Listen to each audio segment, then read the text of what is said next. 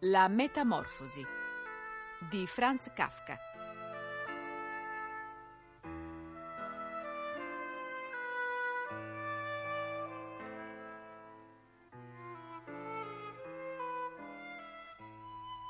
Lettura integrale in 10 puntate diretta da Luigi Durissi. Con Nando Gazzolo. Decima puntata.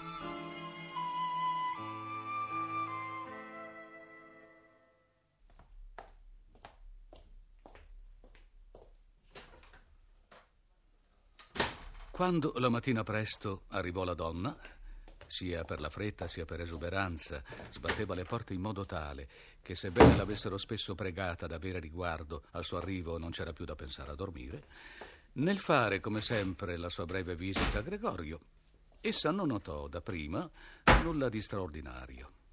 Pensò che quello rimaneva disteso di proposito per fare l'offeso, perché lo credeva capace di ragionare come un essere umano. Con la lunga scopa che per caso stringeva, cercò di solleticarlo, rimanendo sulla porta. Visto che neanche così otteneva nulla, s'arrabbiò e colpì più forte.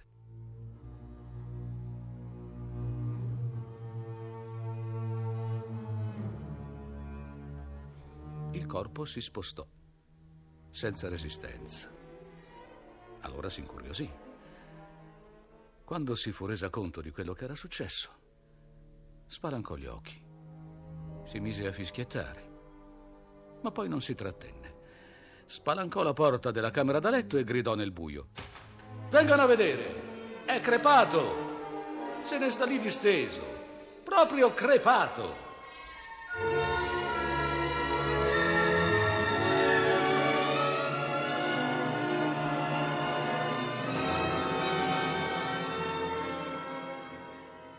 Due Samsa sedettero sul letto e dovettero rimettersi dallo spavento prima di capire quanto la vecchia aveva detto.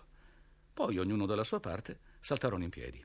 Il marito si buttò una coperta sulle spalle, la moglie rimase in camicia e così entrarono nella camera di Gregorio.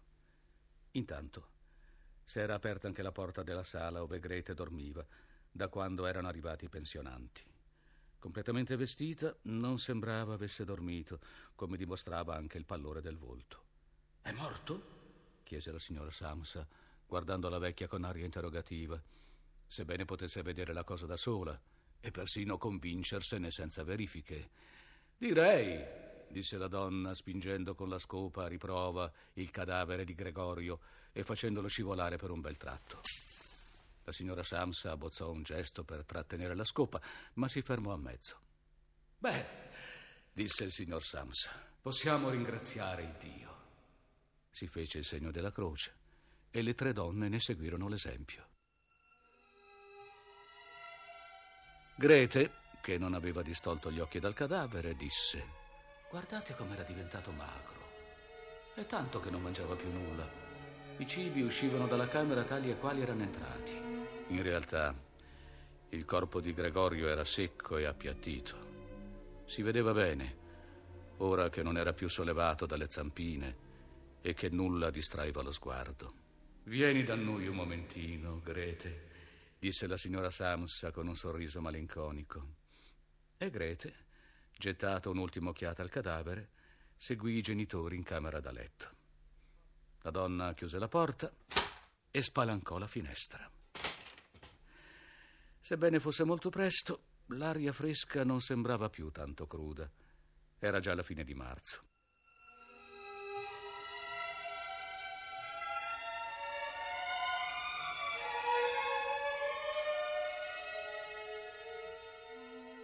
I tre pensionanti, usciti dalla loro stanza, si guardarono intorno stupiti cercando la loro colazione. Erano stati dimenticati. Dov'è la colazione? Chiese quello di mezzo, burbero, alla vecchia. Questa posò l'indice sulle labbra e in silenzio li invitò con un rapido gesto a entrare nella camera di Gregorio. Quelli si fecero avanti e con le mani nelle tasche delle giacchette lise si fermarono intorno al cadavere nella luce ormai chiara. A questo punto la porta della camera da letto si aprì e apparve il signor Samsa in uniforme, tenendo a braccetto la moglie e la figlia. Mostravano tutti tracce di pianto. Grete premeva il viso contro il braccio del padre. Se ne vadano subito dalla mia casa, disse il signor Samsa, mostrando la porta senza lasciare le due donne. Che intende dire? chiese interdetto il signore di mezzo con un sorriso dolciastro. Gli altri due continuavano a fregarsi le mani dietro la schiena, quasi aspettassero tutti soddisfatti una grossa lite destinata a concludersi a loro vantaggio. Intendo esattamente dire quello che ho detto, rispose il signor Sams, e insieme con le due donne avanzò contro il pensionante. Quello rimase dapprima immobile, a fissare in silenzio il pavimento, come se le cose gli si presentassero ora da un nuovo punto di vista.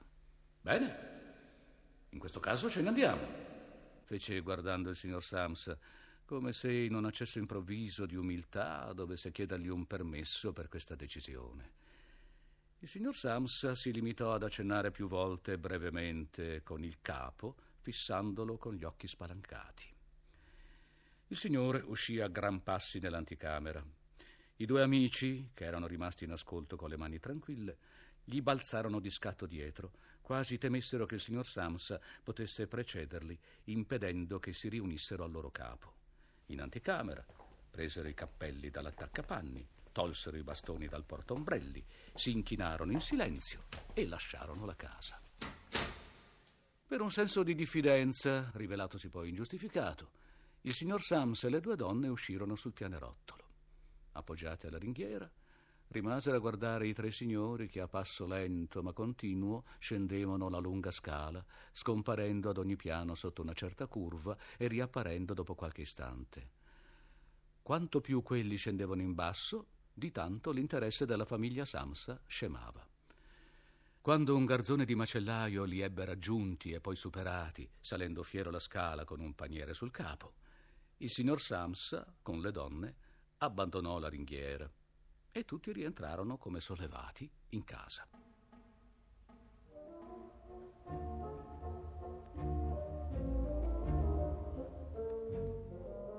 Decisero di dedicare quel giorno al riposo e al passeggio. Non solo avevano meritato tale tregua, ma ne avevano assoluto bisogno. Sedettero al tavolo e scrissero tre lettere di scusa il signor Sams al suo direttore, la signora al suo commissionario e Grete al suo principale. Mentre stavano scrivendo, entrò la vecchia a dire che aveva finito e che se ne andava. I tre annuirono, senza levare lo sguardo. Poi alzarono gli occhi risentiti perché la donna non accennava a muoversi. Allora? chiese il signor Samsa. La donna s'era fermata sorridente sulla soglia come se avesse da annunziare alla famiglia una grande fortuna, ma volesse prima farsi pregare. La piccola penna di struzzo, dritta sul cappello, che il signor Samsa, da quando la donna era al suo servizio, non aveva mai potuto soffrire, oscillava in tutte le direzioni. Ma cosa vuole, insomma? chiese la signora Samsa. Per lei la donna mostrava maggiore rispetto che per gli altri. Eh sì, fece quella, e non poté continuare a parlare, tanto rideva contenta. Insomma, volevo dire che non si debbono preoccupare sul come portare via quella roba là. Ho pensato a tutto io.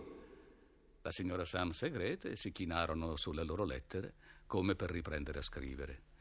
Il signor Sams, accortosi che la donna aveva intenzione di riferire ogni cosa nei particolari, l'affermò con un gesto risoluto. Visto che non le lasciavano raccontare nulla, quella si ricordò d'avere una gran fretta. Gridò, visibilmente offesa: Arrivederci a tutti! Si voltò di furia e abbandonò, dopo una tremenda sbattuta d'uscio, la casa. Stasera la licenziamo, disse il signor Samsa. Ma né la moglie né la figlia gli risposero, perché la domestica sembrava avere di nuovo turbato la pace appena riacquistata. Si alzarono Andarono alla finestra e rimasero là, tenendosi abbracciate.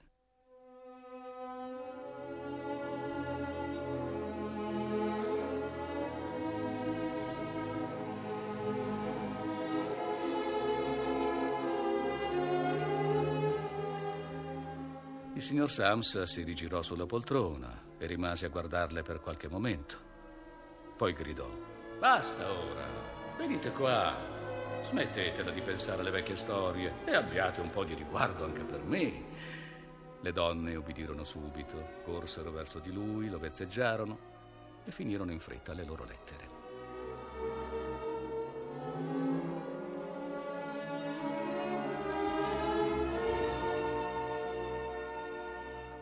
Uscirono di casa tutti insieme, cosa che non facevano da mesi, e andarono a prendere un tram per uscire dalla città. La vettura in cui sedevano soli era piena della luce d'un sole tiepido. Appoggiati comodamente agli schienali, discussero le possibilità del loro avvenire. E tutto considerato, non le trovarono troppo brutte. Non avevano mai parlato distesamente delle loro faccende ma i loro impieghi erano buoni e soprattutto promettevano bene. Intanto avrebbero risentito un grande vantaggio cambiando subito casa. Avrebbero preso un appartamento più piccolo e più modesto, ma meglio esposto, e in particolare più pratico di quello occupato che era stato scelto da Gregorio.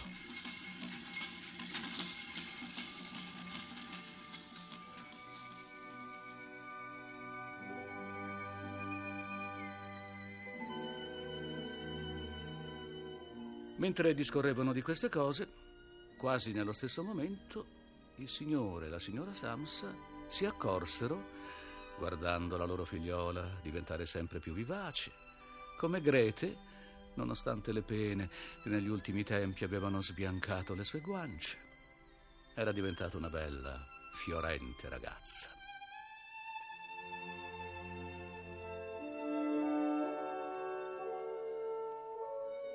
La loro conversazione languì e gettandosi senza volere occhiate d'intesa, pensarono che sarebbe stato tempo di cercarle un bravo marito.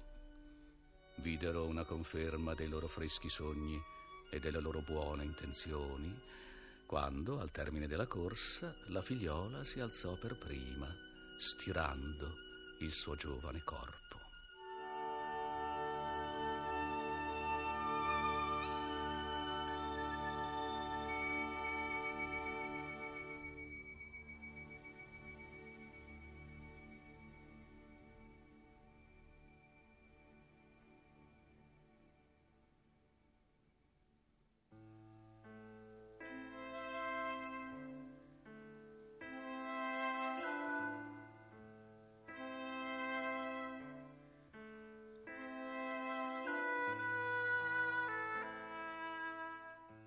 Abbiamo trasmesso La Metamorfosi di Franz Kafka.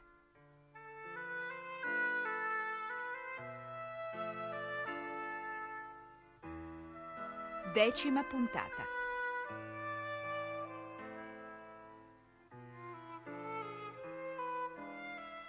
Traduzione di Giorgio Zampa.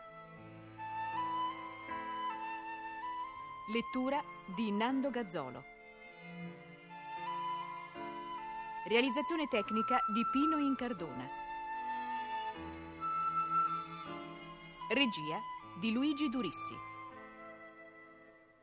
Scelte musicali di Lorenzo Chiera.